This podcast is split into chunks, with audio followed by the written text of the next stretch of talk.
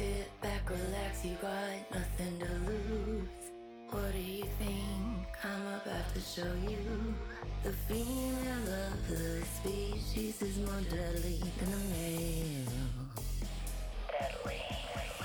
Show me a movie, you can say it again. Just wait till you see what I did at the end. The female of the species is more deadly than the male.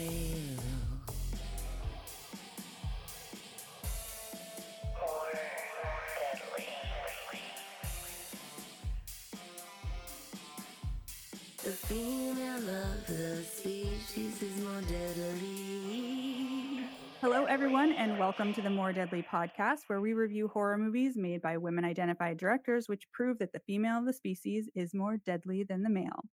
More Deadly is a trans inclusive podcast where we celebrate the work of cis and trans women, as well as non binary filmmakers who are comfortable being included in a space that centers the work of women. I'm your co host, Ariel, not Rachel today.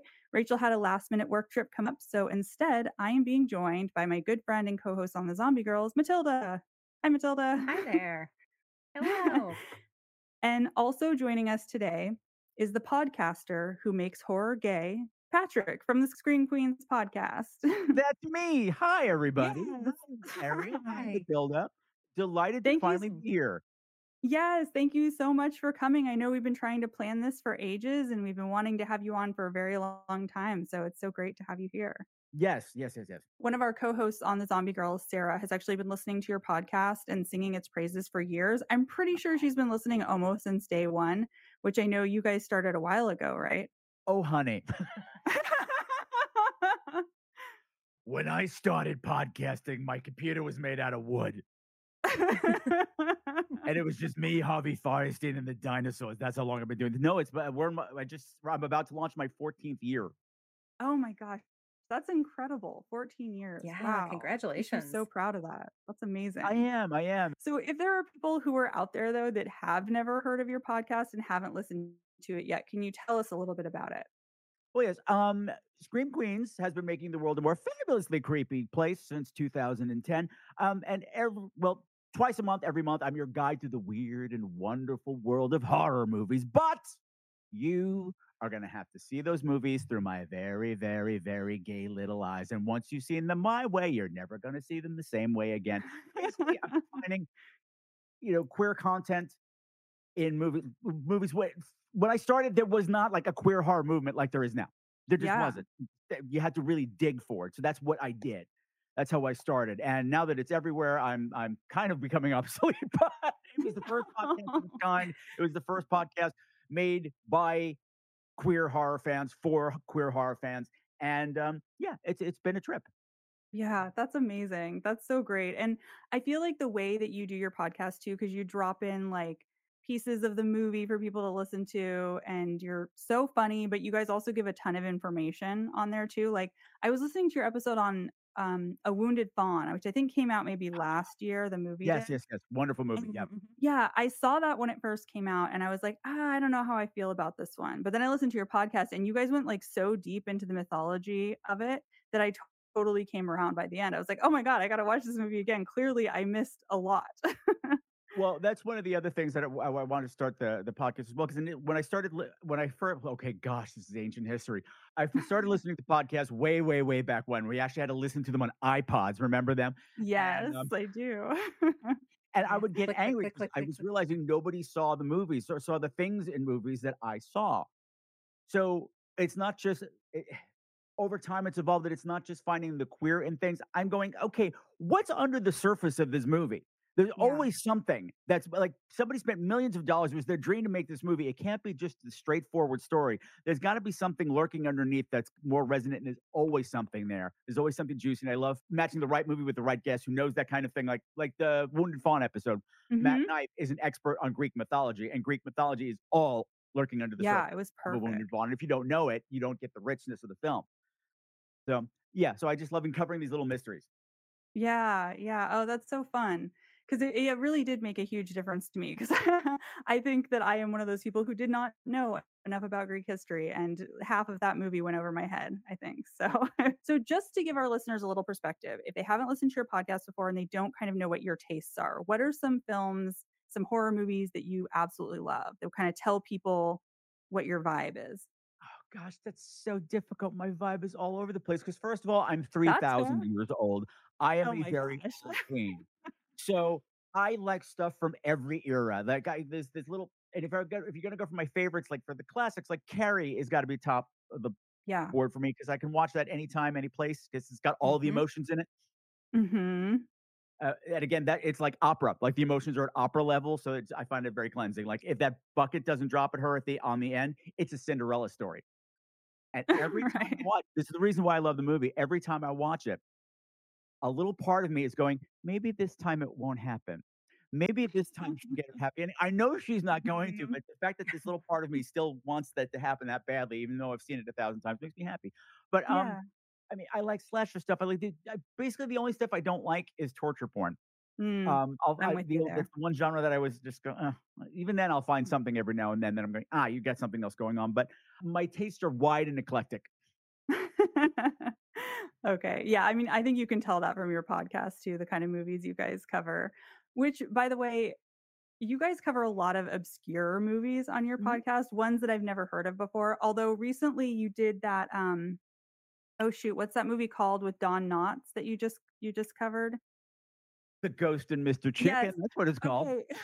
so until that one popped up on my podcast feed and I started listening to it, I had forgotten that that movie existed. I watched it on TV as a kid when I was sick one time, and I don't think I realized it was a real thing because I I watched Matlock growing up, so I loved Don Knotts, but I hadn't I hadn't remembered that that movie existed until your podcast came on. You're welcome. This this brain forgets nothing for some reason when it comes right. to. I'll, I'll right. take out some obscure things, but that's fun too. I also I also since my uh, which we're gonna get into in this movie is that uh, since my a lot of my audience is younger, I'm always like, there's so much more in the past. Like there's so much old stuff that's great that you would appreciate. You just don't know. You, you need to expand hmm your horizons.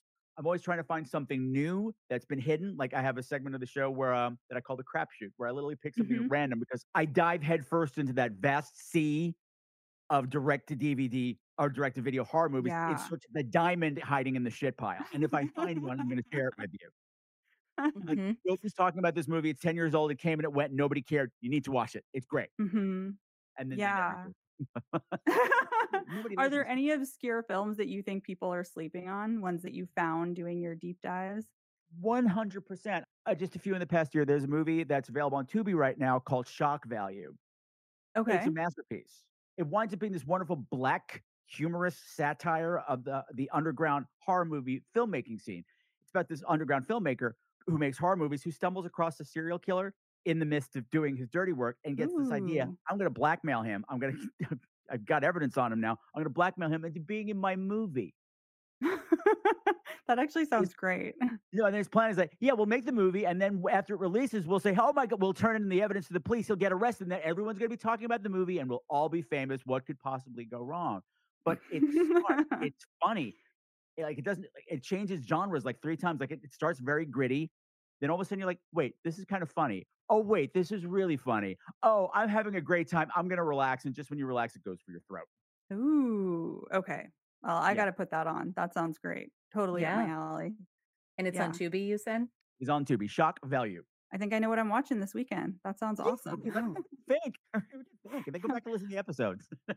Okay, now not to totally put you on the spot, since this is a podcast about women identified directors in horror, do you have a favorite woman director, Hmm. horror director? That's hard to say because there's so many new ones popping up that I'm That's finding these fabulous movies. I, I, I'm just thinking there's so much that just happened in this last year that I covered on the show. Like I loved Amma. I loved um uh That was a good the one. Australian one with, with Sissy. Yeah. There's all these, these great female filmmakers coming up that I'm really. I'm hesitant to say I have a favorite right now, just because there's so many new voices arising and they're telling horror stories in a new way, which I find very exciting. Yeah, no, it's awesome. I'm Rachel and I always tell this story that like when she came to me with the idea for this podcast, we sat down and we're talking about like what movies we'd want to cover and we weren't sure how long we could keep the podcast going because there just weren't enough. But just in the last like Mhm. 2 or 3 years, there's just been this huge boom. There's There's been so many more that are coming out every year. It's really fantastic. It's very exciting. It's very exciting. I, I, I like I said, it's just it's fun to watch, and it's also fun to watch the patriarchy freak out. And try to Yes. it, you know, Yeah. It's I not agree. scary. It's not. It's not giving. It's not. It, like I'm just thinking of Sissy. We're like, that's not a slasher movie. This is not a horror movie. Like, oh, I get it. You wanted. You wanted your straight up slasher movie where we have excuses to murder sluts, and you can feel okay about it. right. You, you thought you were going to get that, and Sissy refused to give you that. And I think that's fabulous.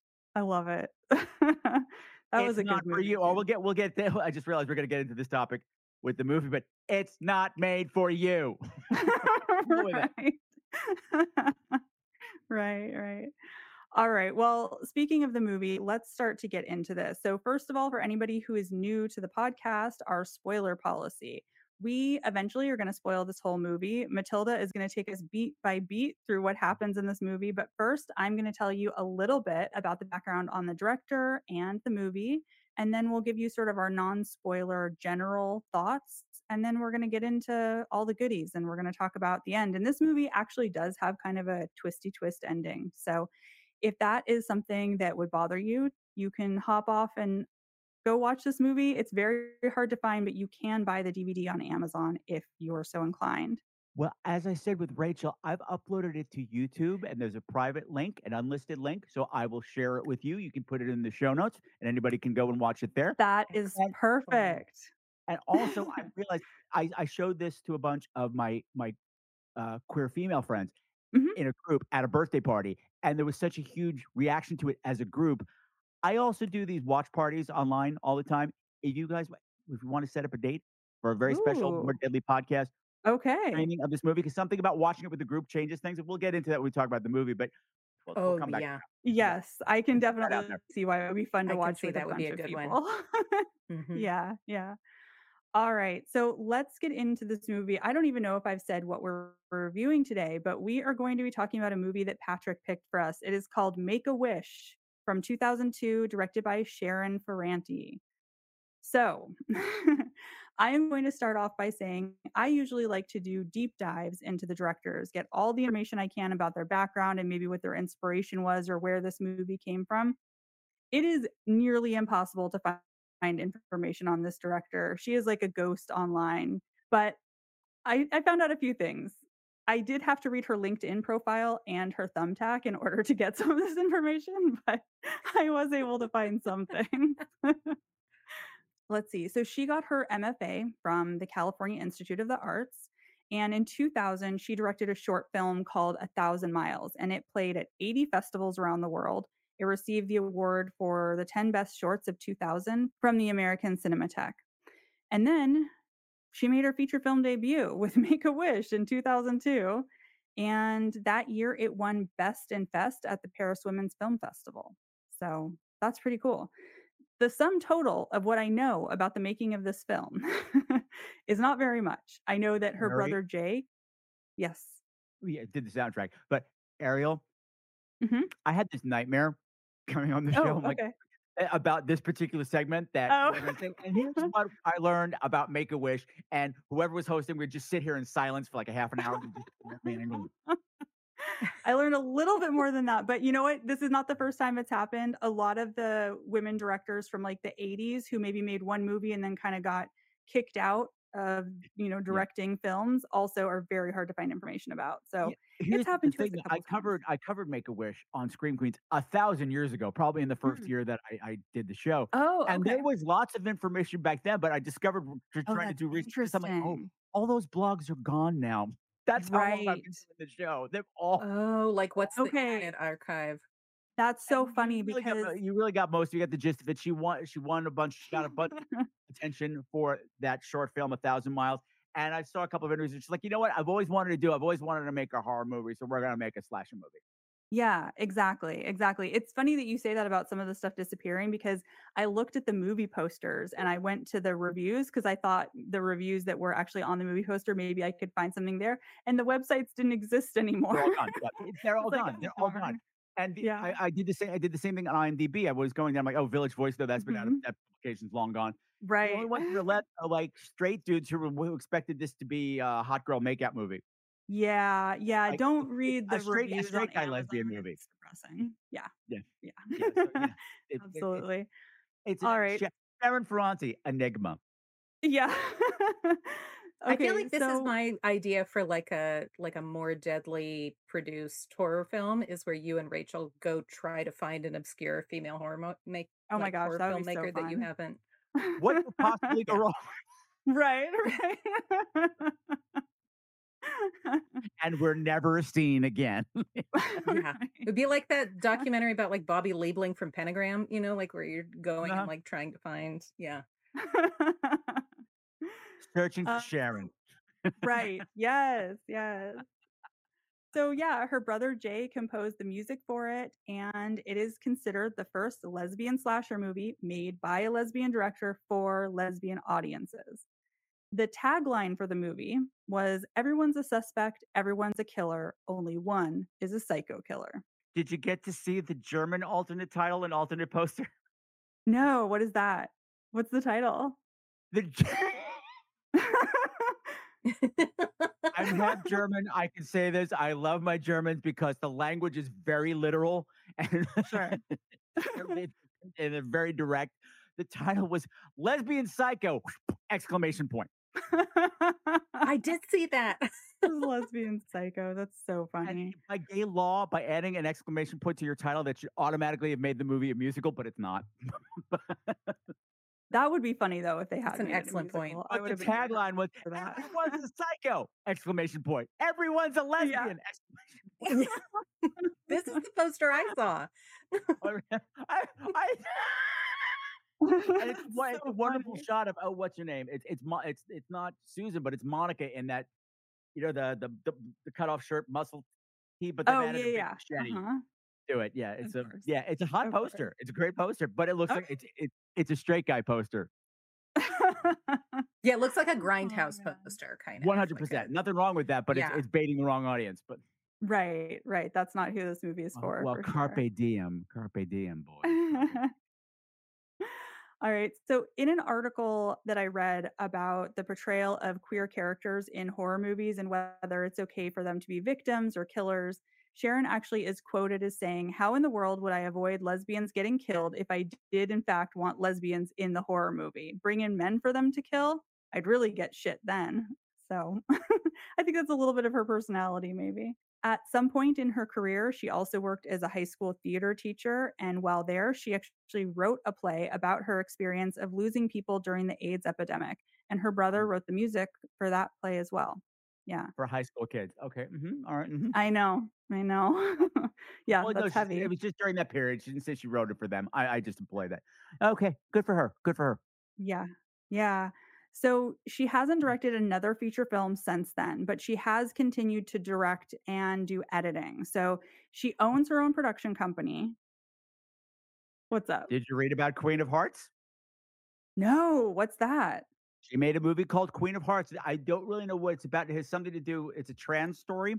Okay. And I, th- I found them like, oh, good. Sharon made something. And I went to the website, and the website had all this information about the movie. And then it just had this whole page from Sharon saying, this movie will never be seen oh because gosh. production companies are evil. And they basically, whoever, whatever production company bought it, Oh.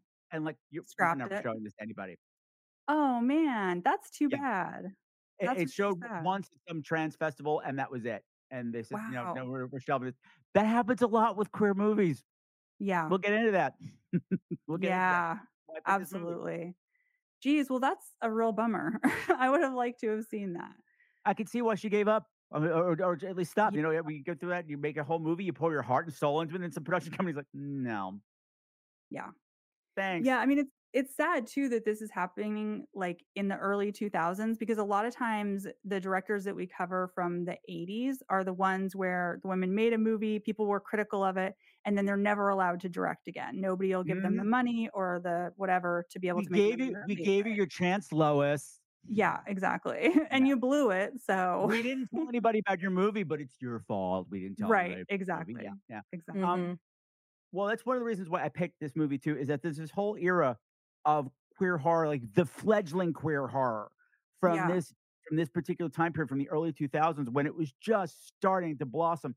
where nobody was giving it any money and nobody was watching it. So it's it, it was one company that owned all of these things.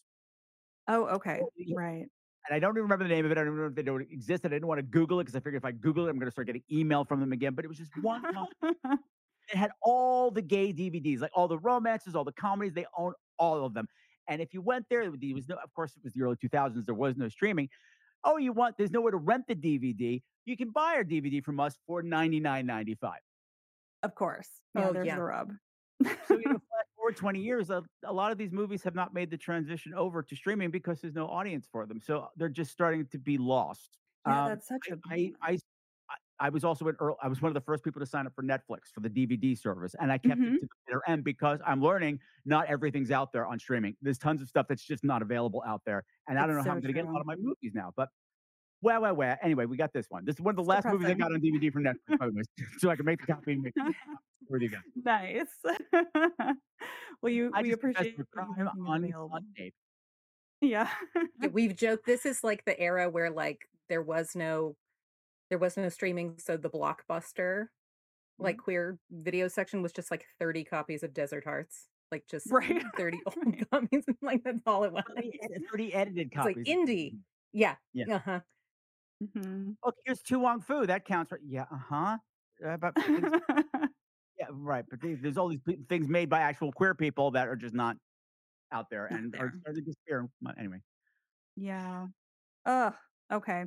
Well, other than this Queen of Hearts movie, uh, she owns her own production company and she makes commercial videos for clients in Houston, Mm. Texas. And she also is a videographer for like weddings and corporate events.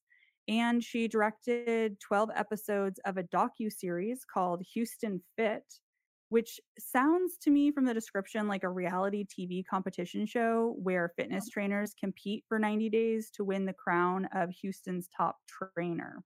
Alright. In 2018, she married a woman named Amy Johnson, and her brother Jay walked her down the aisle. There was a whole article about her wedding. It sounded very sweet.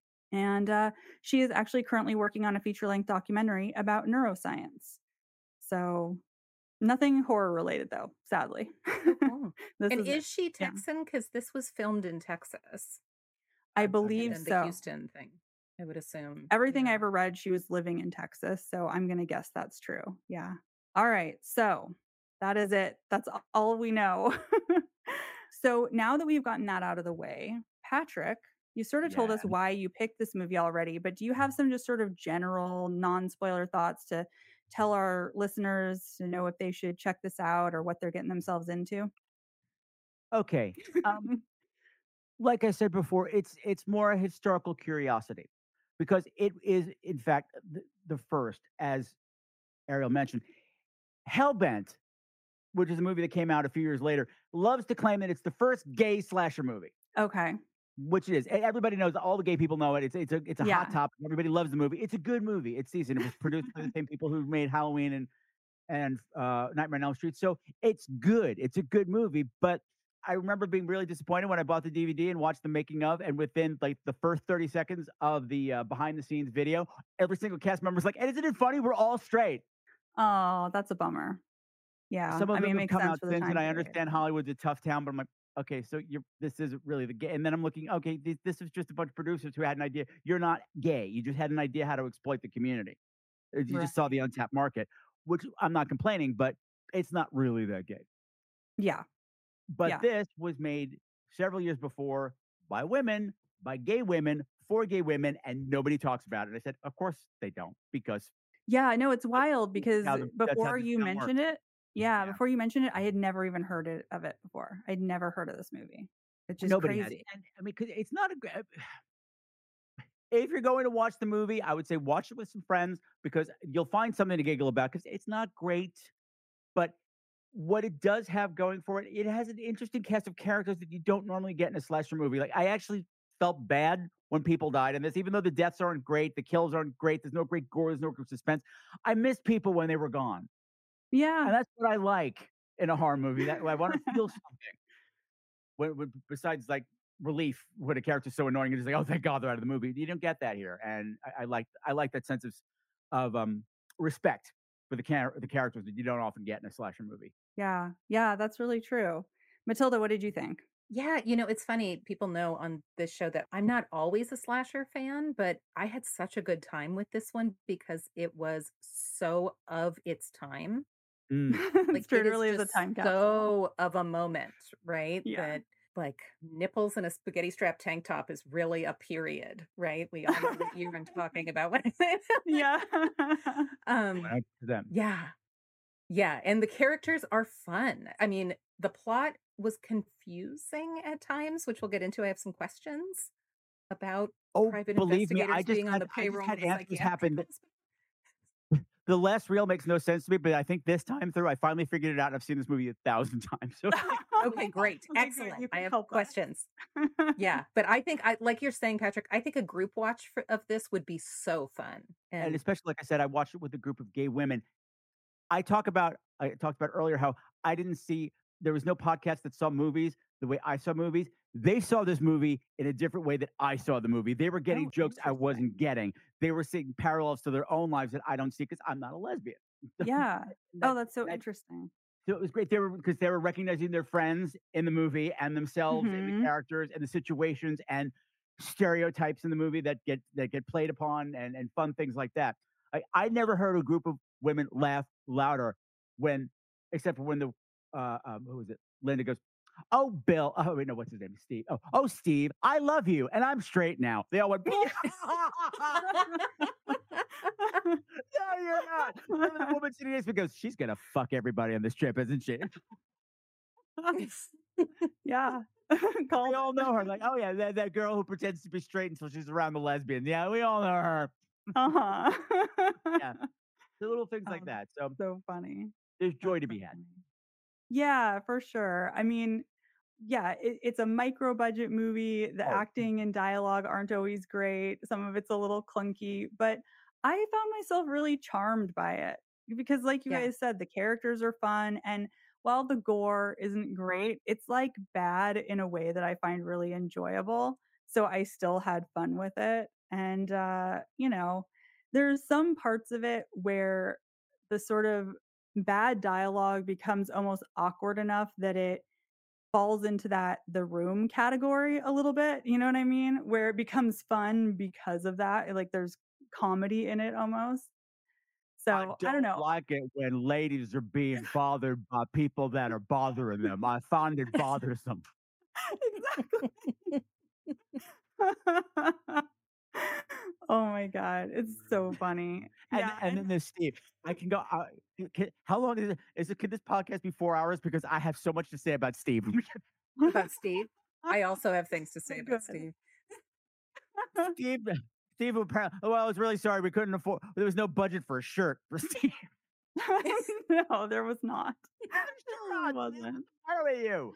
That's my contract, man. Shut up. You're out of here. Okay, sorry, sorry, sorry. I'm back. No, no. I just, yeah, I think it's fun. And I think that you're right. It would be great with a group. I think that you could even do a drinking game where, like, I don't know, every time the women kiss, you take a drink. Because this movie is like oddly horny too. Um, I, I feel like you get pretty drunk by the end of it. So, yeah, I thought that was fun. All right. We are going to get into spoilers now because clearly we need to talk about all the things that happened and like try to decode the ending. So, Matilda, can you give us the synopsis? This is where spoilers are happening, everybody. So if you're not into that, you need to jump ship now. All right. Yeah. I will give you like a three sentence synopsis without spoilers, and then I will get into my spoilers. So Perfect. listen to the first one, decide if you want to watch this, you want to watch this. You want to watch this Yeah. and come back and hear us talk about it. And then I'll get into my synopsis. On a country road, a young woman is murdered. That weekend, six women gather for their annual camping trip to celebrate Susan's birthday. But when campers start disappearing, tensions run high and the group starts to fall apart. So that's Yeah. the non spoiler. All right, with spoilers. Perfect. And Patrick, I'm sorry. I, when I write a synopsis that's long enough, I can't stop editorializing. So I apologize. We'll get into, we can come back to any of this, but great.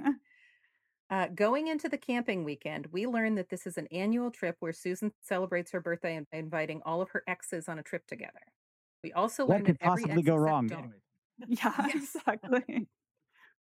every ex except Dawn, her most current ex, has cheated on her, but that Susan cheated on Dawn. So here's we're ready for drama. We first meet Monica and her new girlfriend, Andrea, who has a trust fund and a convertible Jeep. The trust fund thing comes up enough that we think it's going somewhere, but it really never does. Monica is cajoling Andrea into the weekend, and Andrea is not feeling it. I am Team Andrea. I'm not wanting to go to this. Next, we meet Linda, a tall blonde who is also Susan's ex and has just gotten back together with Steve, who was later referred to without incident as Macho Steve. So maybe he goes by that.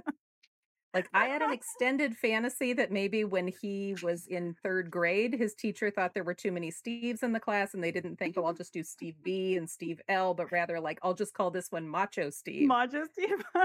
And The one without a that's shirt. We'll Ste- call him Macho. yeah, Yeah. right. right. So nature nurture on the Macho Steve and the shirtlessness. It's not totally clear. Anyway, Steve is playing fast and loose with the homophobia on Linda's way out, and he doesn't appear to possess either a shred of self awareness or a shirt that covers his nipples. Yeah. Steve gets in his truck and follows Linda up to the campground to spy on everyone because he's threatened. There's also Chloe, who's a militant vegetarian and Susan's first girlfriend. Susan invited her and didn't bring her any appropriate food. As high maintenance as Chloe is about this, I'm starting to see why maybe everyone needed to get back at Susan in a big way because she's kind of a bully about it yeah. and just left her to unpack like a giant tube of hamburger. And then finally, we meet Dawn, Susan's most recent girlfriend, who she probably cheated on. Dawn seems to be in a grief spin of witchy rituals that she calls self improvement or self love or something. Dawn dresses like if Velma from Scooby Doo was thrown into the Gilmore Girls universe, and I kind of Oh look god. good, even though I think we're supposed to think that she's That's perfect. exactly. That's exactly right. Yeah. God, yes, please continue. Sorry. That's perfect. wow. This brings us to Susan herself, who we see scowling at men who do deserve it, being aggressively outdoorsy, which no one enjoys. So she needs to be clear about that, and manipulating people into mandatory hikes, which is part of the aggressive outdoorsiness. So, this, in addition to being a weekend of camping, is a weekend of eye fucking and hooking up with everyone, hooking up with everyone. true. Right? Except for Chloe, who leaves in search of some tempeh. She like gets on the bike and she's out. Chloe is unfortunately murdered by a gloved pair of hands when she's a good bit away from the cabin and stops to look at a dead squirrel. Which did you read? Did you go to the very end of the credits where it says no animals were harmed and the animals that were Oh, dead were already dead when we Yeah. found I, I appreciate like an ethical micro budget is an ethical micro budget, right? Yeah, like I mean, it- use what you got. the movie is 10 minutes too long. So by the time the credits roll, I'm always ready to go. Thank you. For, I, and I did not know that. Yeah. Thank you. Thank yeah, you. that's the very last thing you see. That's the that is that squirrel was no already dead, lesbians were harmed either. Yeah. well, yes, because the fingernails are appropriately trimmed in this. All right. Um, Keep on the other hand. Yeah. Oh, jeez. Oh, sorry. Yeah. All right. So she's a good bit away from the cabin when she's when her throat is slit and we start to see the murders begin in earnest. The girls are picked off one by one. Macho Steve gets caught in a bear trap and then just kind of lies down and only takes to a be nap revi- or something. and takes only to be resurrected and Macho killed Steve. later. Macho Steve does what Macho Steve does. Macho Steve scream for help because that's what girls do. I I exactly. think Macho Steve was having a vasovagal reaction, frankly, but I think then he's revived at some point and is killed. they like sneak by him on the way to bed at some point, I think. Yeah. Uh, everybody's sneaking kisses and making out and admiring Susan's skills of, at treeing a whole bag of garbage. Andrea is next to die as she and Dawn, who are, of course, silly femmes, need to leave the hike so that because Dawn wants to wash her pores in a dirty river and she also wants to steal a hairbrush and cast a love charm to make Susan love her again. Even though Susan is kind of a dick who won't even eat a piece of birthday cake that Dawn clearly I made for her and carried up there. That cake didn't do anything to anybody. It did look I kind of funky, but It's been she's been carrying it around the whole movie. She was in a box. She, she, she, she, she- she- anyway, it's it's been a, several long car rides. It's been sitting out in the heat for two days. It's still good. It's still good. It's still cake. Yeah, still it's still cake, cake, and and she it's made it. big It's not like a Swedish mayonnaise and fish cake. Do you know what I mean? Like it's a it's a cake yeah, cake. legit good looking Um, cake. Sure. Yeah, I think the most brutal thing in this movie is Susan saying "none for me, thanks." Like Oh yeah. Ooh, more than yeah. any Mhm. murder. Mm-hmm. one hundred percent. Susan eventually, Yeah. after many careful glove shots, is revealed to be the killer, and she's especially upset about men watching, which is kind of a great meta burn for anybody who saw potentially the German poster of this movie and was like, I'm in. Um, I was, when this movie was made, five years out of a Santa Cruz women's studies degree. And so I could have written this speech. I know six people who could have written this speech. It's a pretty good speech. Um, when we get down to the final act, it's just Susan Dawn and a private eye who turns out to maybe be on the payroll of a psychiatric hospital. I need some help understanding this. We, yeah, who's we learned early on. We, yeah, we learned early on that there's there's from the from the uh, uh, the, the the park ranger. Park ranger gets a phone call that there's there's- oh the, someone's escaped. Oh, can you give me a description? Well, that could that could match a thousand people, and so we know that there's somebody in the park that's an escaped Right. lunatic. We don't know who. And then she's like, "Well, I was supposed to wait here for some private detective who's supposed to come from the hospital." So yes, you're absolutely right. He's there representing the hospital. He's supposed to bring whoever this escaped lunatic is back to the asylum, and it's Susan. And it's Susan. I don't think psychiatric hospitals usually employ PIs who are like bounty hunters who know the people who are just going to bring you back without incident after you've killed all your friends. But you know, It's it, it's Texas. yeah, things are I different mean, down there. solid And also, point. Uh, and also, also, also, we'll get into spoilers when we get to spoilers, and we talk about the ending. I'll give you what I think's going on there. Okay, awesome. Oh, okay. Yeah, because he's also talking to her like it's she's a member of his family or he's a member of her family. Um, Or it's not he's trying to take her back to the It's not the facility. first time at the rodeo. He's brought her in before, something like that. Oh. Yeah. That makes sense. I suspect Susan's family knew something was wrong when they heard her overacting while laughing because you really can't miss it. Um, and then at the end, it was kind of all a dream, but also Susan is planning to kill everyone for real. And I just hope Chloe found her tempeh in the second version because she seems like the most reasonable person of anybody, despite the overbiking. And then Oh, here I write is- in my own. is- Is she though? Because she would have disrespected the cake too. She's like, "It's processed. Fuck you." Oh, that's true.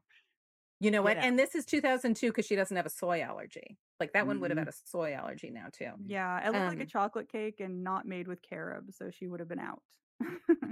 Carob is a lie. Car- Agreed. Yes. It's the greatest lie our parents told us.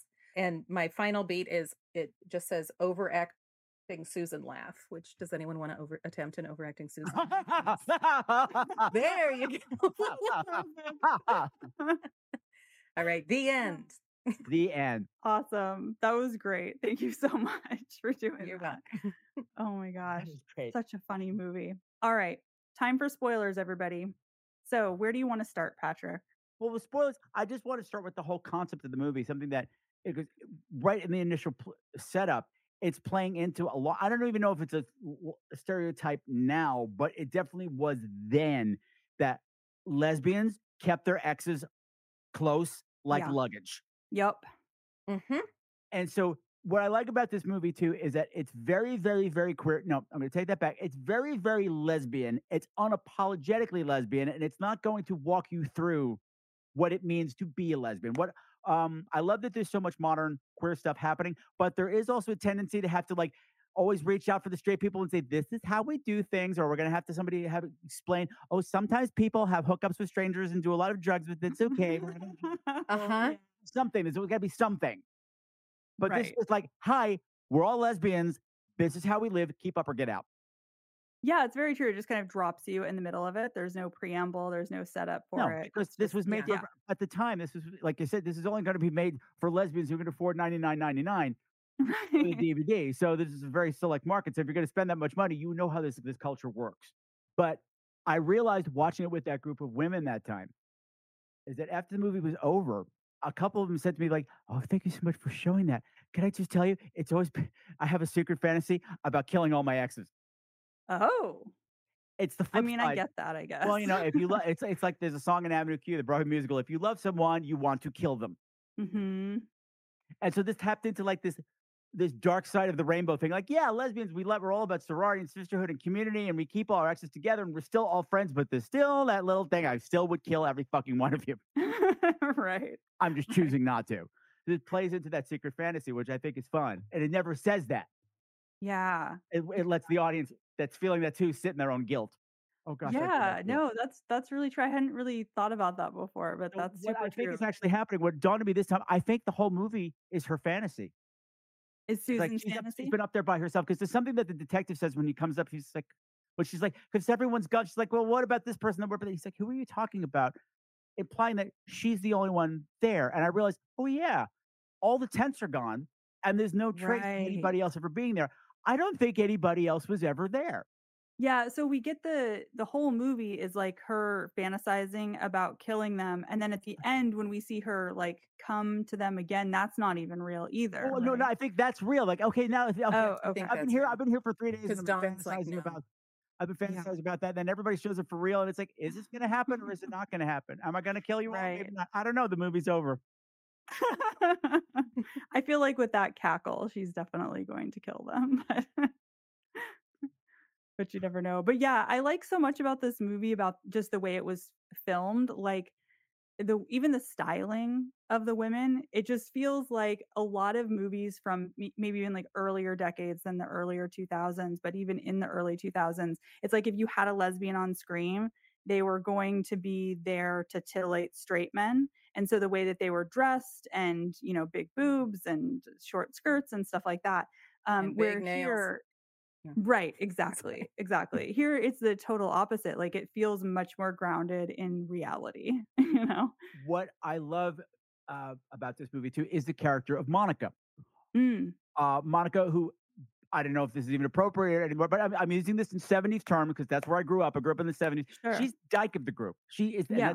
I'm not using that in an insulting way. That is her look. She is the classic dyke, and she's proud of it and good for her. She is the most sexually free of all of them. That's very true. So And we get to everybody wants to sleep with her. Both Yeah. and she's the one driving the sexual energy throughout the whole movie. But she is so not the type that you would see in a straight guy lesbian movie. She's, she's Yeah. Very small bust, Yes. very tight hair. She looks like Jane Wiedlin from the Go Go's, which I'm all for. I think that's yeah. Mhm. gotta- not what you would see. No, because it's like there's no makeup. They have toned arms. Mm-hmm. The boobs are smaller. It's like maybe they're not wearing bras, but they don't have, you know what I mean? Yeah. It's total. It's But totally no, a different She's very look. flat. She's very flat. Yeah, Yeah, topless a it's few times. And there's, there's, there's, there's- there's- not to be rude, but she's got mosquito bumps. Great, they're beautiful. I love them. Yeah. Yeah. Not- you don't you don't see that Yeah. in movies at all. Any No. ever ever ever ever in any movie, just to see that was cool. I'm like, look at that, good for you. Show them Yeah. off. Yeah. Yeah. Yeah, I I, love that. agree. I know. I know. It, it, it's almost like shocking just because you never see it. And I feel like even in 2023, you don't get that many movies where like they nail the look, you know? Which made it confusing in the actual love scenes because like you're you're getting lots of close-ups and they're clearly boob doubles because you're never seeing I people's faces and boobs in the same. Yes. I'm going, I'm not, I'm not, everybody's really ample. In, Yeah, like what happened in the here? Shadow puppets of love. Everybody's got very ample boobs, but we've seen her topless twice. And I don't care. It's all because it's all fantasy anyway. It's all Right. in the head. Yes. Right? Yeah. Oh my But yes, gosh, I that's felt like true. like super cuts of like the Lady Chatterley's lover I could see on Cinemax as a child, kind of, like, cut in at a certain, but like it had the kind of that vibe to it. Yeah, and also the sex scenes are not filmed the way a guy would film a sex scene either. right. Yeah, Yeah, I mean it's Yeah. really up close It's all about caressing and showing intimacy and touching and things like that, and Mhm. not about pounding Yeah. Yeah, exactly. or it's totally scissoring, different. which isn't a thing anyway. But it is in a movie. it's very true. Oh my gosh. Yeah, I think honestly, I think that part of it is the best part of the whole movie. And other than it just kind of being fun and enjoyable to watch, I feel like the realism there really shines through. And it just is like another example of why you need different types of people making movies because we got this and this like version of lesbians being more realistic because there was a lesbian making the movie, you know? And, and, uh, I, from what I understand, a whole lesbian cast too. So there's realism in it. I'm sure they're both most of them are playing themselves. So- yeah. And I yeah, love that. It, there's, a, there's an ease to the movie. There's an ease with the characters. They feel like they're longtime friends, even though, or at least there's that re- re- relationship. And I would have to say, I think because I've, I've spent a lot of time in the past couple of days thinking about this kind of relationship and how Mhm. awkward this kind of camping trip would be. It's not just that it's your ex, because here's the thing: I do have an ex who might as well be a lesbian because he has also collected all of his exes, and we're all he's all very close. And Uh-huh. every now and then he'll have a function, he'll invite all of us, and they're always the most awkward evenings because he'll freak out because all of his exes are in the room. And we all have one thing in common, and it's him. So every time somebody breaks off to go talk, he's like, "What are you talking about? What are you talking about? Stop talking about." Like, of course, we're talking about you. think we're the talking about? only thing we have Right. But I started thinking there's also something creepy about that too, because there's that whole adage and you know what they used to that they taught you in high school. Um, when you have sex with somebody, you're having sex with everybody they had sex with too. Right. There's this weird forced un what's the word I'm looking for? Uh, intimacy that you didn't ask for, that you didn't authorize, that you didn't give consent to. Like technically, we have Yeah, weird that's true. Technically, we've all slept with each other, and Yeah. that's Right. icky. Right. And in small community, there's like forced extended intimacy, right? And this kind of gets at the horror of that forced extended intimacy in small community. Yeah, Yeah, and they're all out in the woods together. Like there's no going anywhere, you know? they're just all there. Which by the way, the hiking scene made me laugh because they're getting so tired, but it looks like they're just walking through a park. You know what I mean? Like this is not a hard hike, the geography of this film makes no sense. Things that are really far away from the camp aren't really far away from the camp, or maybe they are. I know, but then I realized it's all a dream anyway. It doesn't matter. It's a magical forest that we're in. right, right. Yeah. I mean, I Yeah. guess when you look at it that Susan's dream dream camp. yeah, exactly. Oh, yeah. And I mean, I even liked some of the kind of visual references to like Friday the 13th, the fact that you get the killer POV shots. It's just fun. I don't know. So my favorite character in this by far is Dawn. hmm I adore Dawn. She's a Um, sweetheart. She's a sweetheart and she's an awkward sweetheart. She's so awkward. Like they give her that awful line that keeps getting repeated because she's a she's a she's a Wiccan. And Mhm. she keeps trying to do love charms or spells to get rid of the bad juju or whatever is going on in the camp. And she keeps getting caught, and people will start making fun of her. Like, oh, you're doing another ritual, Dawn? She's like, it's not a ritual. It's a oh, it's not a ritual. It's a, wait, wait, what's it? A ritual. Uh, it's a it's a healing ritual. A healing ritual. It's not funny. but it kind of is. she's so adorable when Yeah. she does it every time, and she's so embarrassed that she does it every time that it works. hmm She's got some of the great moments of realness in this. We mentioned the cake thing before, which I'm sure we'll come back to, but she's got a moment where where, Susan has pulled some bullshit, and Donna stormed off, and sh Susan goes to find her. And she has this whole thing like, I keep asking, like, why did I come up here? Why did any of us come up here? Why do we do this every year? Right. And she gets really angry and like even throws the cake in that scene because she's Oh, so pissed. And it's like, yeah, because, you know, she's saying, Susan, you, everybody cheated on you. It was terrible. And then you turn Except around and cheated me. on me. Yeah. Except me. Why are you treating me like shit? I'm the only one who is nice to you. Eat my cake. If you're not Right. nice, I'm gonna throw it in your fucking face. And good for her. Good for you, Dawn. Yeah. I There is lo- kind of a cruelness in that, you know? I love her. I love what is she lighting the cake with? There's some kind of like um like a mix between like a rifle with ribbons on it with an Amen flame on the end that she's lighting the cake with that I think is maybe part of the ritual. I was into it. Mm, yeah. I was ready I'm to sure, it, I'm sure it's just your standard lighter, but it was bought at the Wiccan store. So they put some ribbons and bows on it. It's, it's a magic lighter now. Okay. Yeah, she bought it. She Oh. please everything. Because Dawn, Dawn's probably an easy sell Yeah. store. Like, Right. She's an she's an easy mark. She's Absolutely. got this big heart. Of course she is. Of course she is. Yeah. she's like trying so hard to set a boundary when we first see her. She's like, I don't want to come. I don't want to come. Yeah, you feel bad for her, you know? Yeah. Yeah. And She everybody, I feel like, is more dominant in personality than she is. And so she kind of gets stepped on a little bit by everybody, you know? Yeah. Okay. Can Um, we get into shirtless guy? Here's something that I discovered. The reason why I wanted to find my research from last time is because I said this fact is so out there. I want Okay. to verify it. I thought it would be on IMDb. I thought maybe that's where I got it, but it's not. oh, okay. Whoever they had originally had playing Steve couldn't do it, dropped out last minute. Oh. It's an emergency replacement. And apparently they found this actor outside of a Walmart. oh, interesting. And it was him or the movie wasn't going to get made. So okay. That makes more sense. so it explains a lot about like you really don't fit here at all. Like the Yeah. character's wrong for him. Like he should be. I don't know. He's playing it wrong. Like he's not mean enough in that scene at the beginning. Like the Yeah. lines are mean, but he's not delivering the mean. Mhm. So you're getting the weird thing. I'm going and the the Yanni hair and the no shirt. I'm going. What what's happening here? I don't know what's going on with you. So yeah, he was terrible. They knew he was terrible, but he was all they could get. Right. Like they had to do it. And so they just went with him. I, I totally get that. I mean, that, I feel like that actually like clarifies something for me. It But- makes So so now I have sense. questions about whose choice the shirtlessness was. Something tells it me like something tells me in my mind if I'm picturing who Linda was married to based on the lines and based on the fact he comes out shirtless and based on the way he treats other women. I'm like, you had like a real, in fact, it's sex, the real redneck brute. You know, you you know, always drunk in a in a in a, in a wife beater t-shirt, that sort of a thing. So I'm s- I'm seeing like, yeah, that this come come you know, big burly barrel chested dude is following her around when she's trying to leave, pack up the car. It's that look Yeah. you know, older, older, balder bully. And so we Yeah. get him, and now we get, and it's like, oh, right. He's a little too soft spoken to pull it off, you know? He's not like I didn't even know there was a enough. threat, he was considered a threat until he showed up at the the campground Yeah. on. His performance is, is is quite fun when you realize they picked him up at a Walmart. yeah, it really is. And I bless, bless his heart, he's trying, he's trying, but you know he's wrong for the role. I mean, this this he is. And it's just miscast. It's not his fault. right. I feel like some of his scenes are the ones where it starts to feel like the room a little bit because it is It's the hair. kind of It's the hair. It's the hair. Yes, It's the hair. He's kind of like if Geico like caveman shaved. Yeah, yeah. Uh, You know he smelled like Axe. You know we use the Axe body spray. I can just oh my gosh, of Yeah. course. Yeah. Yeah, I'm just picturing them going to make the final run at Walmart for supplies of like everything that's going to be on like the camp table, like the tube of hamburger and that kind of stuff. yeah. And also getting And they steamed just on stumble the way on out. him. Is The best hamburger comes in a tube.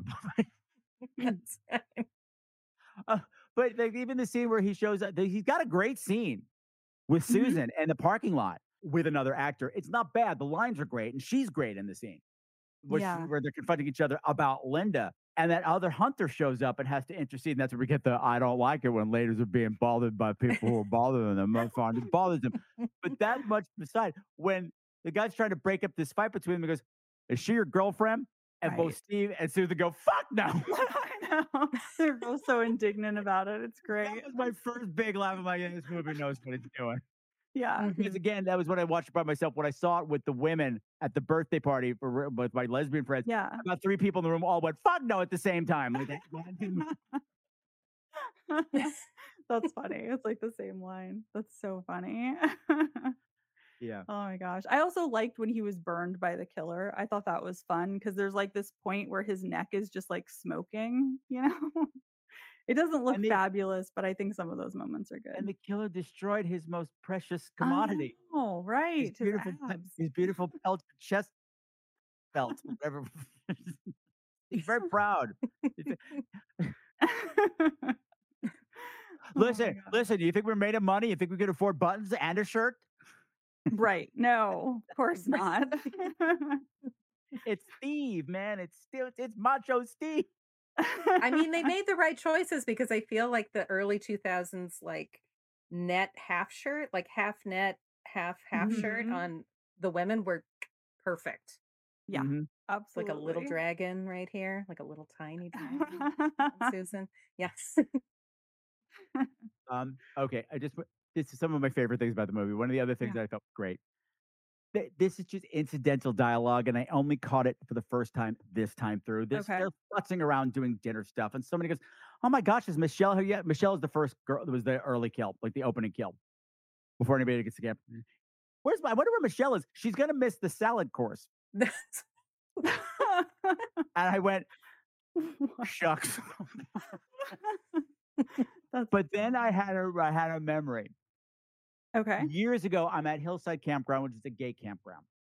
And you know i'm up in the mountain and it's just beautiful. It's a beautiful moonlit night. The stars are outrageous and i'm just looking out over the entire scene and it's idyllically quiet. And i was like wow this is the life. This is gorgeous. This is fantastic. And all of a sudden there's this ear-piercing shriek a scream of horror followed by, oh fuck, I've ruined the tiramisu. Fuck, fuck, fuck, fuck, fuck. I'm like, oh, that's right, I'm at a gay campground. Oh my god, I love that someone was making tiramisu in the woods. That's amazing. S'mores are like the most complicated thing I've ever made in the woods. yeah. oh fuck, I missed the salad course. Oh. Fuck. Fuck. Chloe being like, there was a salad course. I just rode 30 miles back to town. Why didn't nobody offer the salad course? Now it's meat salad. Right, meat salad. Sorry, it's a Cobb salad. You can't have it. Oh my gosh, that is so funny, tiramisu. I love that.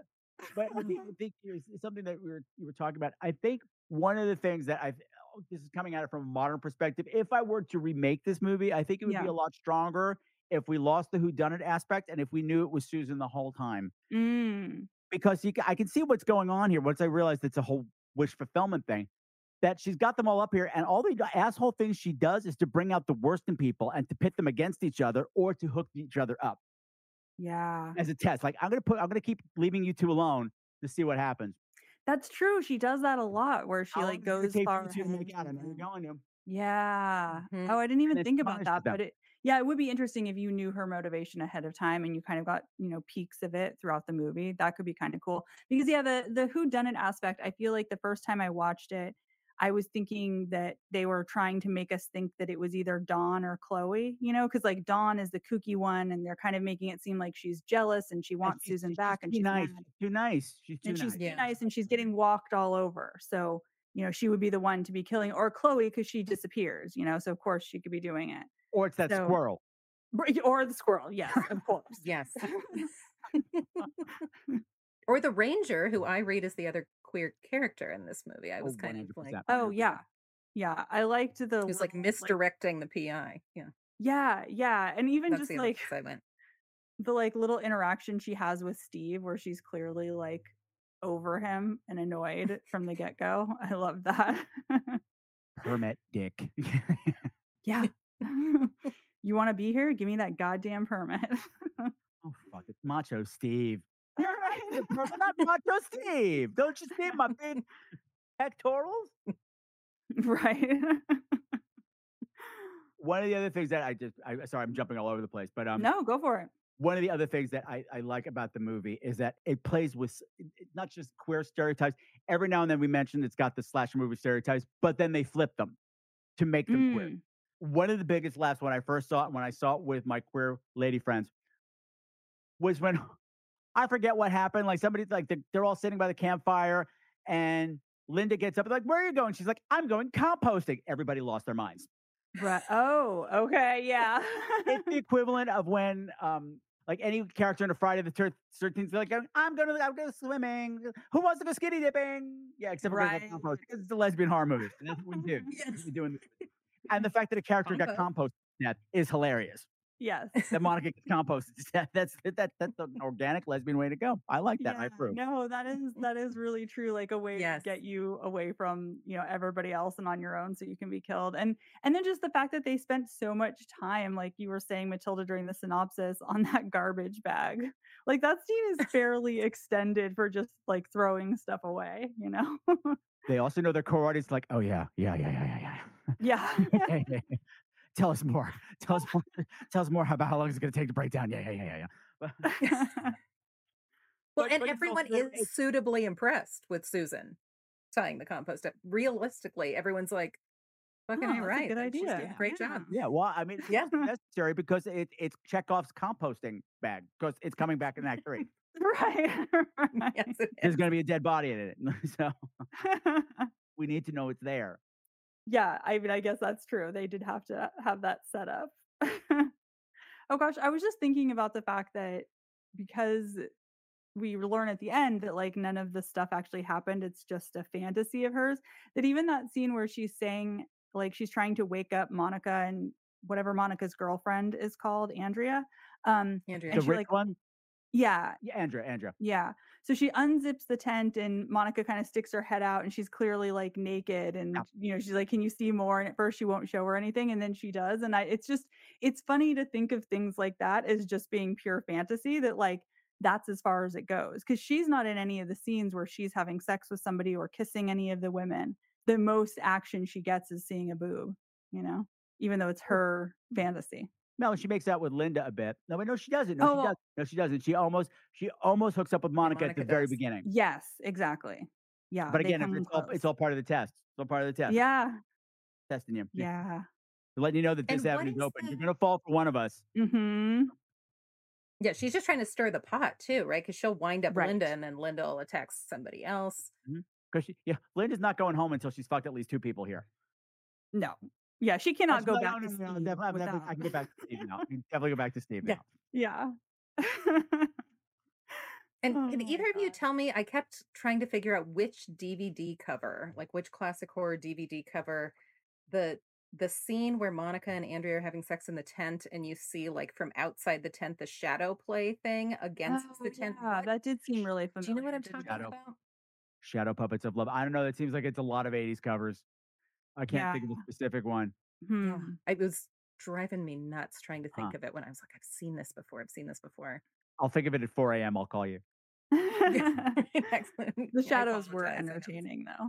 Like when they're when they're having sex and like the the tent just keeps getting like pushed out, you know, and then everybody else just having to like sit there and listen to them. Yeah. Um, Oh, I do love that yeah, I, noise. I had Yeah.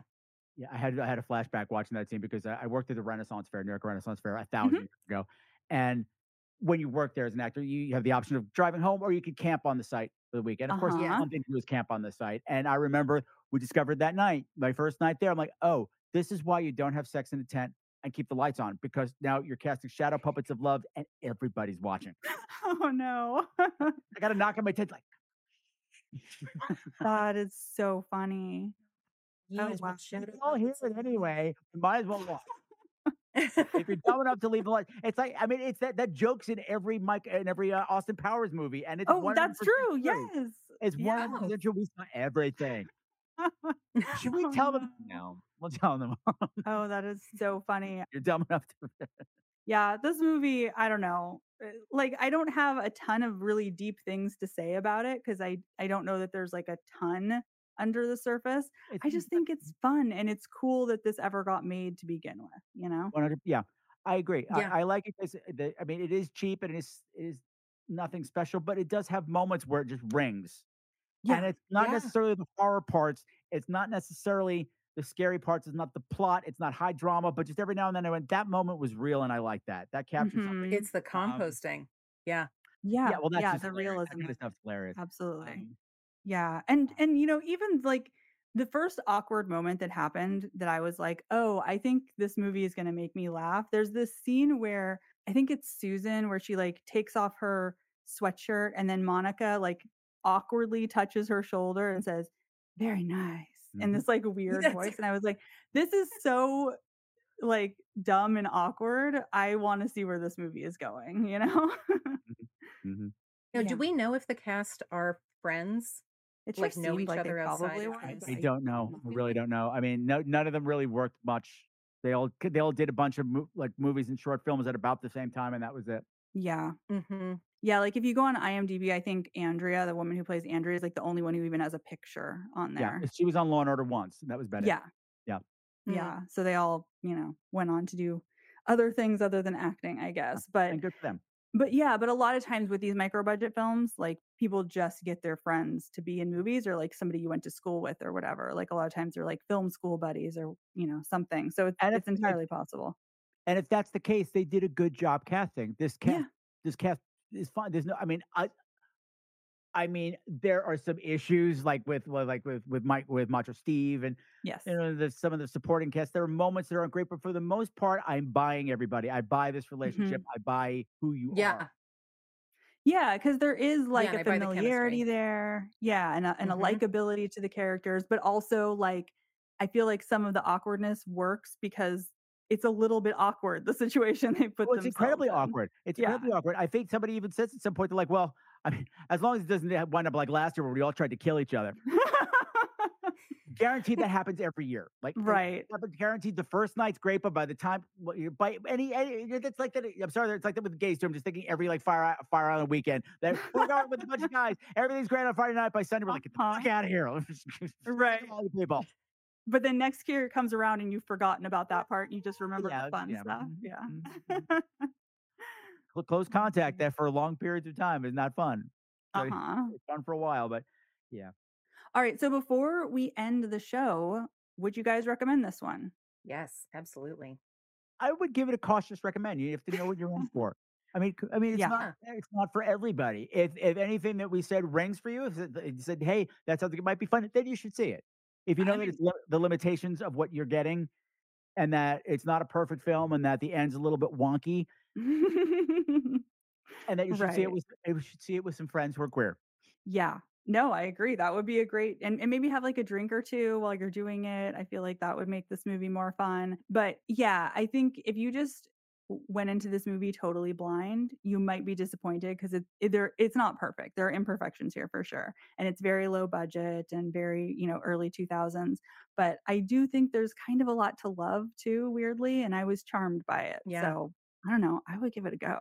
And also, like, you can't have this queer feminist horror movement now Right. without movies like this. Yes. Absolutely. These Yeah. movies walked so that you could run. These these women paved the way. And I mean, like we we can make fun of Sharon Ferranti as much as, as much as we want, or like make fun of the movie as much as you want. She did something that's never been done before, ever. Yeah. it's super impressive that she made this movie at all. She could Yeah. have done anything with the money Mhm. and the notoriety that she got from winning all those film festivals with her first film. And she chose to make a slasher movie for queer people, Yeah. which had not been done before. Yeah. That's a huge risk. That's a huge gift to the world, to our people. And it should be appreciated for that. Like, and great, is not perfect, it's not wonderful, but you know what? It's the first time. It's the first time you're going to stumble, you're going to fall. They, you learn from things. Like I said, we learned something that it would be a better movie if we knew it was the key if she was the killer the whole time. We saw her plotting and me- doing the mechanisms. They didn't know that at the time because there wasn't a blueprint Right. for for, Right. for not just a que- queer horror movie, for a lesbian horror movie. Although I have to say, the lesbians are doing a lot better with queer horror these days. There- There's just a lot more representation. Yeah, there is. There's yeah, there's more every Yeah. year, I feel like. And I and you're right. I just meant among the queer groups like Uh-huh. transgenders and, and like le- the the stuff that's coming out for le- made by lesbians is Yeah. uh, um su- superior. and just but there's much more of it. I, I'm struggling to find stuff made by gay men.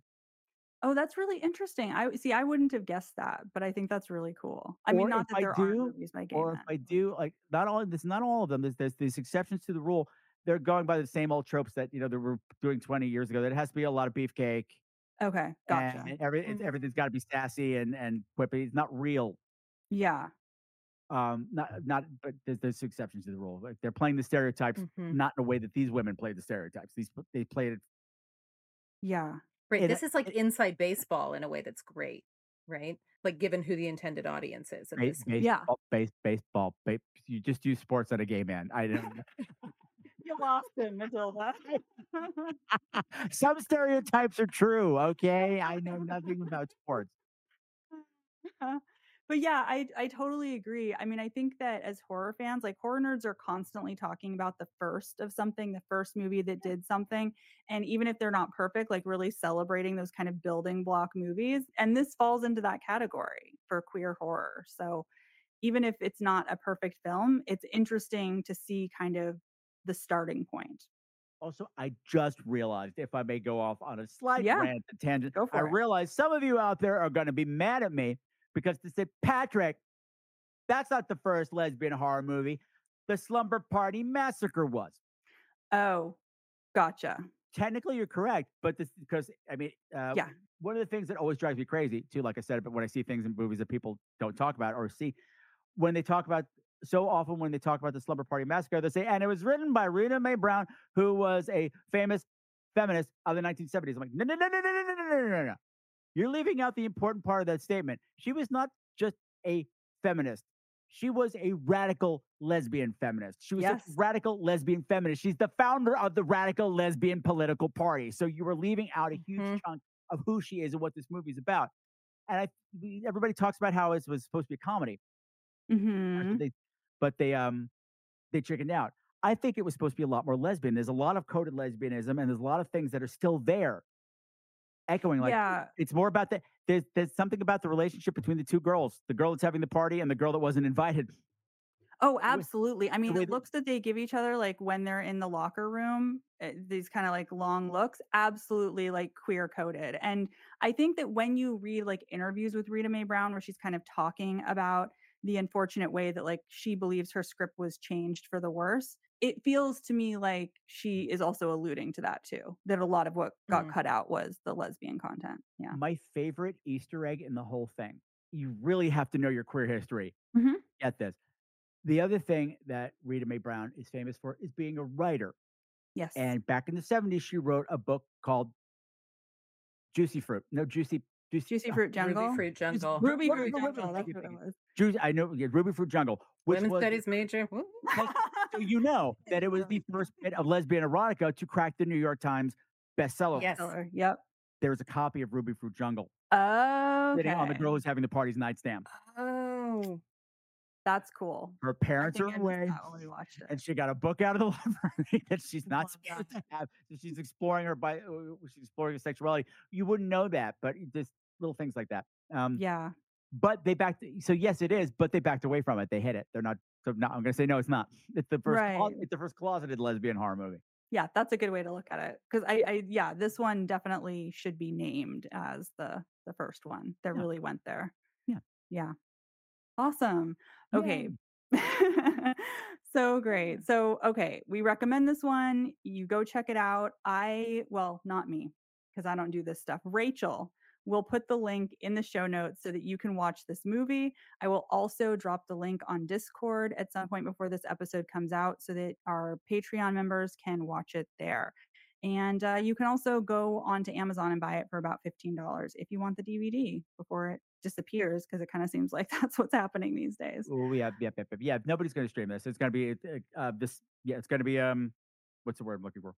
Out of print. Analog. Yeah. Hmm. It'll be out of print real soon, and because nobody's clamoring for it anyway. Yeah. Yeah. Absolutely. Babylon. All right. So I do not have any listener mail this week because Rachel does that and I don't have access to her email account. So uh, we're just going to skip that part. But if you do want to write into us, if you have seen this movie and you want to tell us about it, you can write to us at rachel at zombiegrrlz.com or you can come chat with us on the Zombie Grrlz Facebook page. Or if you want to talk to me directly, you can follow us on Instagram, Twitter, and threads at ZG Podcast and you can drop into my DMs there. You can leave us a review on Apple Podcasts or wherever you get your pods. That would be awesome. It really helps out the show. And if you want some merch, you can go to teepublic.com slash zombiegrrlz and get it there. And our Patreon. Matilda and I are going to do a little extended episode for you today. We don't know exactly what it's going to be. We're kind of going to wing it this week, but uh, we usually have really great content on our Patreon. You can join there at patreon.com forward slash zombiegrrlz. And I think that just about does it. I probably forgot something because Rachel usually does this part and uh, I'm missing her right now. but uh, Patrick, can you tell our listeners where they can find you on social media and where they can find your podcast? Well, absolutely. The easiest thing to do is to go to www.screamqueenz.com. But the thing is, you must remember is that it's Queens with a Z, like Yes. Liza. That's a joke for the gay people get. if you don't know. Right, the Liza Minnelli joke. Anyway, Yes. but Scre- Scream Queens with a Z. I'm on uh, Facebook at Scream Queenz, uh, where horror gets gay, and I'm on um, Instagram at Scream Queenz Podcast, and that's all with Z Z Z Z.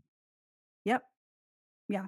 Easy to find anywhere you get your podcast. And by the way, you don't have to be queer to listen. It's not one of those No. you're going to feel excluded, but like everybody's always welcome. And like Ariel said earlier, I'll take you places which that movies you've already seen that you and make you see them in a different way. It might not be gay, but I'll take you Mhm. someplace you're not expecting. Yeah, absolutely. Whether you like it or not.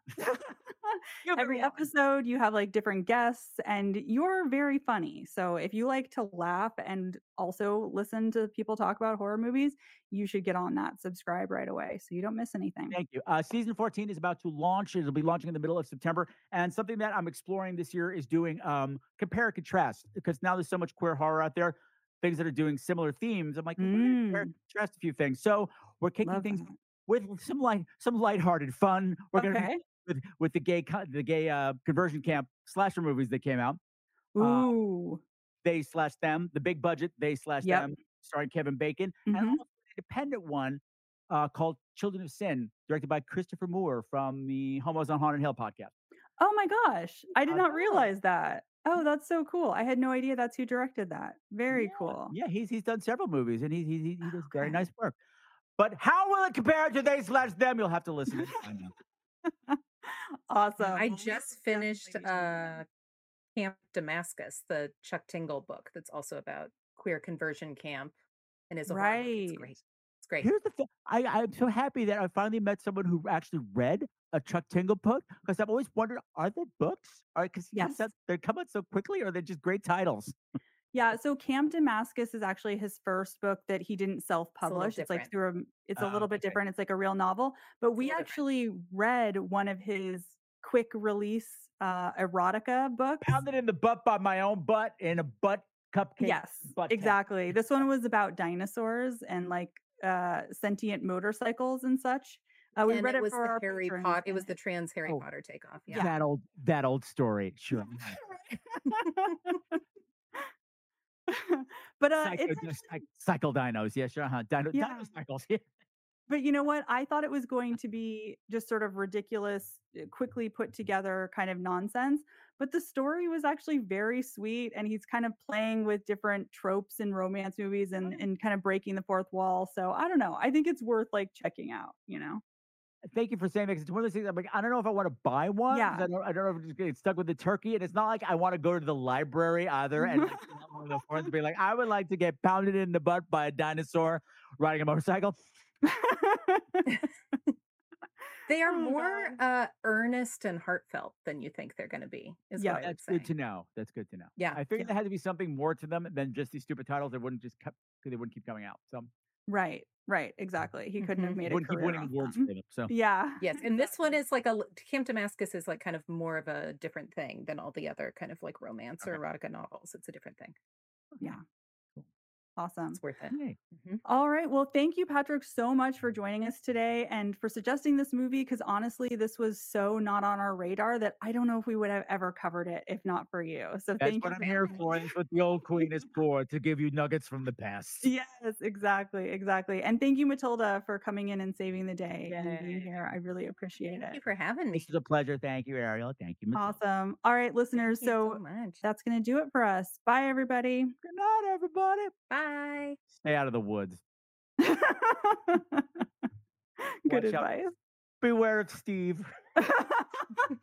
Beware of weird shirtless men with nipple God. piercings. now I want to know who like whose job it was to go like fish for Steve out in front of the Walmart. when he was Right. on the land. Like, which actress? Oh, the home. It was the Home Depot. I'm sorry, it was the Home Depot. And I know you can pick up labor at the Home Depot. But how Oh, did yeah. how did that go down? Was just out there with a sign like "We'll act for cash."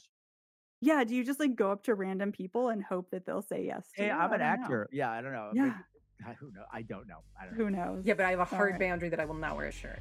And some Sharon Ferranti will take that ticket to her grave. Good for her. Thanks to everyone for listening, and thanks to my co host Ariel, who's always willing to come on here and geek out about horror with me. And finally, thanks to the women who make the horror films we love so much.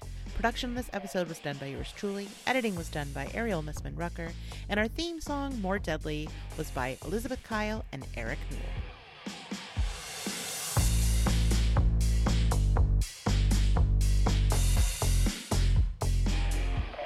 Hello, everyone, and welcome to More Deadly After Dark. What does Rachel always say? Damn it. Oh, I'm so bad at this. Uh, I think it's After Dark, right? Well, Yeah, our patrons will correct me. it always is, but she has like a clever opening. Anyways, hello, everyone. Welcome to the extended episode. Matilda and I today are kind of winging it. We're going to be talking about some horror headlines and movies we have seen recently. So, 1st Mhm. of all, Matilda was just telling me that she got the chance to see Cobweb, which I watched when it first came out too, and it is so good. But you just told me a very surprising fact about this movie. Do you care to share? Yes, I didn't know this either, but I was on um, Bloody Good Horror talking about it yesterday, and the writer of this movie, Cobweb, um, who is named Chris Thomas Devlin, has written two things in the two movies, both in the last two years. He wrote Cobweb this year. Last year, Texas Chainsaw Massacre 2022.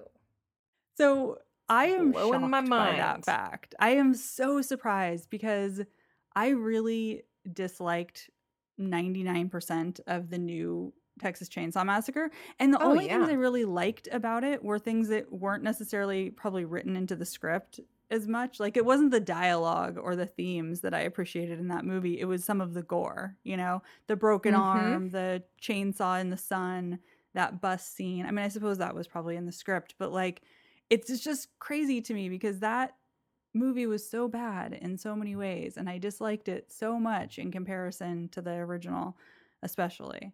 But Cobwebs was really good, right? Yes, Cobweb was so good, and this had and Texas Chainsaw Massacre like was a bummer. Yeah. I mean, I remember we did like a group watch of it, and it Yes. was such a bummer. And like politically, it was a bummer. There were some oh, there were some things that really fell flat. It underutilized the main character in a way right. that Exactly. um, who was in eighth grade, whose name I'm not remembering, but who's incredible. Um, but yeah, Cobweb was incredible. I was saying yesterday, it's kind of it. I didn't think I was gonna like it as much as I ended up liking it, and even Mhm. after I watched it, I was like, okay, like that was better than expected and way creepier than expected. But then it was the first thing in a long time that like really kind of scared me. It really kind of creeped me out that night. It really kind of messed with my sleep That's You know how exciting. like how hard you have to work to see things in that movie because it's very poorly Yeah. lit. yes. I feel like I was doing that in the dark. And granted, Oh no. recently I had an experience in the dark in my house. Maybe I'm just figuring this out now as we touch on it. That yeah. maybe the reason why this was effective for me about a kid straining to see something in the dark is I had an experience that you know about that I talked about in Discord where um I thought I was having a paranormal experience. First, I thought my gl- something was wrong with my glasses. Yeah, I kept turning off Uh-huh. the light, and I would see something in the dark, and then I would take my glasses Oh, off that's and be so like, "These glasses are smudgy." And then there was one time where I heard something. Oh. Oh my god. Yeah, yeah, and Andrew was would out have of freaked town, out so I was too. like, yeah, and then a col- No. and then I felt something go by me, and then a cold wind came over me, Oh jeez. and I was like, "Well, that's it. This is who I am now. Like, I'm the person who's having a ghost experience. I'm gonna have to tell people this. This is gonna be a little embarrassing, you know. Like, I, I didn't think it would take this turn at my Uh-huh. age, right?" And I turned on the light, and there was a fucking bat flying around the house that, had been so there for a couple days. Yeah. Jeez, so that's ma- so wild that you had just been like living with a bat in your house and didn't know. I know. And we are like a bat positive house. I had just got Andrew Uh-huh. a bat house for Christmas. Oh, nice. Clearly, they Which were not like a- using it. They were not because we haven't hung it up. It like looks like a little like Dracula castle, and it yeah. Oh, um, nice. yeah, like it's a it's a legitimate bat house, but it's a little spooky looking. Um, and we got some bat attract spray, which was still in its box, so it's not like the Oh, bat I didn't smelled know the that bat a attract thing. spray. Yeah. So, what the hell was it doing in your home? I guess from what I read, they can either follow you inside, okay. like chasing a moth or a mosquito, oh, gotcha. That makes sense. or sense. sometimes they can like come down the chimney and they can get three quarters of an inch narrow Mm-hmm. and then fly Wow. out of the chimney. So it could have, but it it had been there for I I'd been having these experiences for a couple days. So you very kindly messaged me on the side and were like, you gotta tell your doctor. They can scratch you or bite you in the night and you won't know. So it doesn't appear we haven't found any bat droppings in the room where Oh, I slept. good. So it doesn't Okay. look like as long as it's not in the room Whew. where I slept. Yeah. Yeah. Oh, that's so good. Because, like, who wants to go get a bunch of shots? Yes. That's a relief. Yes. That so I got so totally off track here. No, but just, I'm like, now putting the together. that- this is why it the was so fact that you kept having these experiences and were like living with it inside your house is wild. It's, that's crazy.